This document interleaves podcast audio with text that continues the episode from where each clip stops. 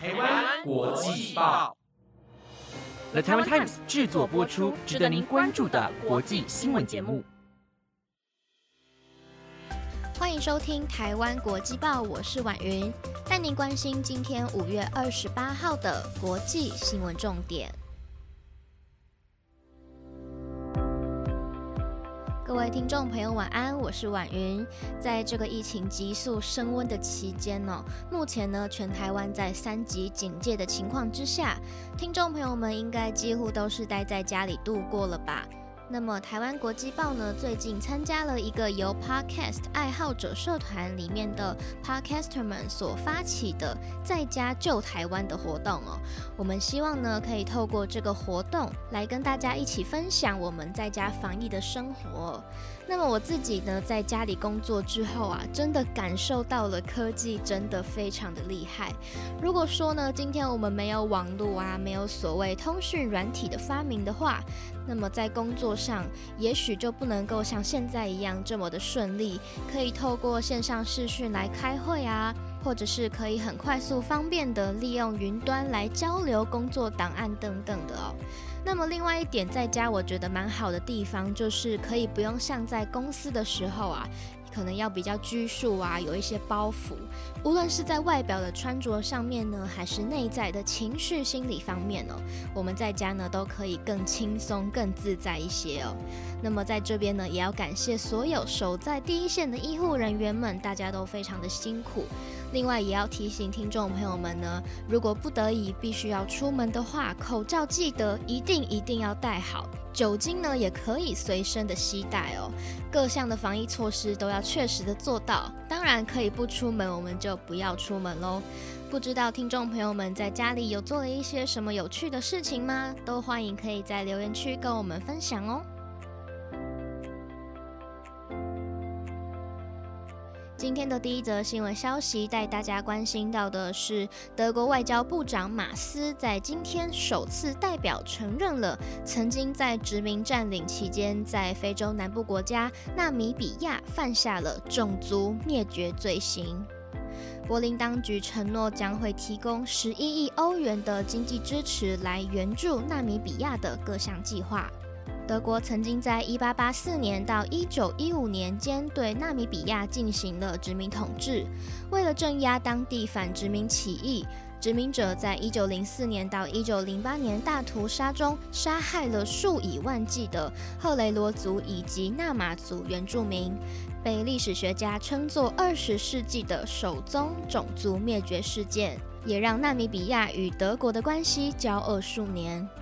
两国针对了这起屠杀事件协商了五年多之后，马斯肯定了双方达成了共识，并且透过声明表示：“我们现在将会以现今的观点正式称这些事件为种族灭绝。鉴于德国的历史与道德责任，我们将请求纳米比亚的受害者后代原谅我们所犯下的暴行。”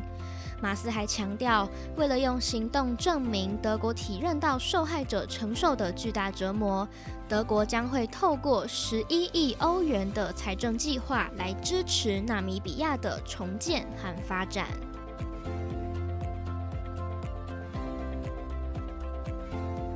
接着关心到日本地区的消息。日本附近海域昨天晚上十一点五十五分左右，发生了一起日本货船与外国籍船只的相撞事故，导致日本货船沉没，货船上共十二人全部落海，其中九人已经获救，没有生命危险，其余三人仍然在搜救当中。这起事件发生在日本爱媛县金治市西北方的来岛海峡附近，是由神户市的王子海运运行，大约有一万一千吨的货船白虎号，跟马绍尔群岛级大约两千七百吨的蔚山先锋号发生了相撞事故，而日本的白虎号就因为相撞导致翻覆，在两个多小时之后沉没海中。根据日本放送协会报道指出，来岛海峡和四国与淡路岛之间的名门海峡，以及本州与九州之间的关门海峡，并称为日本三大潮流，并且是船只航道会受到海洋潮流向的影响而变化的特殊海峡。平均每天大约会有四百艘的船只通过来岛海峡，周边的意外事故也比较多，被视为海上交通的难关。然而，目前失踪的三个人，其中包括了六十六岁的船长佐藤宝以及两名二十多岁的船员。另外，与白虎号相撞的蔚山先锋号货船上，则有韩国籍与马绍尔籍的船员，总共十三人。所幸船只没有沉没，也没有人受伤。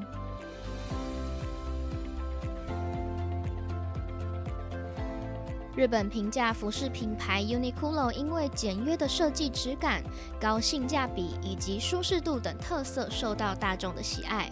不过，Uniqlo 在今天表示，他们四月到五月期间所贩售的部分女性内衣商品，在制作的过程当中有混入纤维状异物的疑虑，宣布要自主回收大约四万五千件的商品。其中有这个月在日本全国实体店和网络商店所贩售的棕色 Arison 罩杯式上衣，以及四五月贩售的卡其色 Body Sharper 塑形裤。Uniqlo 表示，因为发现了女性内衣原料布在制作过程当中混入了大约零点一到零点二毫米的纤维状异物，所以使用同一家工厂原料布的商品全部都要进行回收。还好，目前为止还没有购买上述两项回收商品的消费者反映有因为布料混入异物导致受伤。不过，Uniqlo 仍然立即发现了失误，随即进行回收，并且退还全部商品金额。这样相当负责任的危机应变处理，也能够让消费者们更加放心。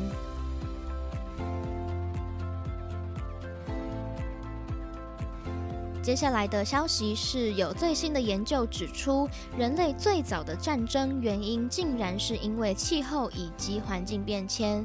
发表在科学报告上的一项新研究成果表示，一九六零年代从苏丹萨哈巴出土的六十一具人类遗骸，距离现在已经超过一点三万年。遗骸上的伤痕显示出了死者生前经历过严重暴力。而伤口主要都是由矛、弓箭等武器造成的。这样的规模与形式，让这起冲突被视为人类最早发生的战争之一。研究员使用最新科学检测法，重新研究了萨哈巴遗骸之后，发现这些人并不是先前所认为的死于一次性屠杀。法国国家科学研究中心的研究员克雷维克尔指出，遗骸的伤口有复原的痕迹，这代表他们可能多次遭遇到突袭、埋伏或者小规模的战斗，对象有包括了猎人、渔夫和采集者，而且无论男女，甚至是孩童都遭受到残忍的对待。而导致这些冲突很大的原因是出于气候环境出现了重大的变化。研究指出，至今两万到一万一千年间的莫茨冰期所带来的剧烈气候变化，让在该区域之内的敌对团体为了争夺有限的食物和资源，因此发起战争。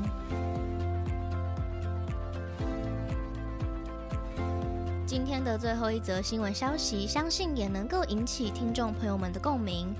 一九九四年到二零零四年之间，陪伴大家的美国经典喜剧影集《Friends》六人行，在近几年不断有消息传出，原班人马要合体拍摄节目，让影迷们相当兴奋，也非常期待。终于在昨天，台湾和美国同步上架了特别篇《六人行》，当我们又在一起。在特别篇当中，由主持人 James Corden 带领六位主演一起重温经典片段之外，主演们也回到了当时的拍摄片场。经过岁月痕迹的场景以及演员们，更纷纷对于不断涌上的回忆表示激动的情绪，不禁流下感动的泪水。当中也延续了影集系列的邀请明星客串的传统，加入了许多特别的来宾，其中包括了有贝克汉。小贾斯汀、BTS、Lady Gaga 等巨星一起替这部世代经典影集增添更多精彩的元素。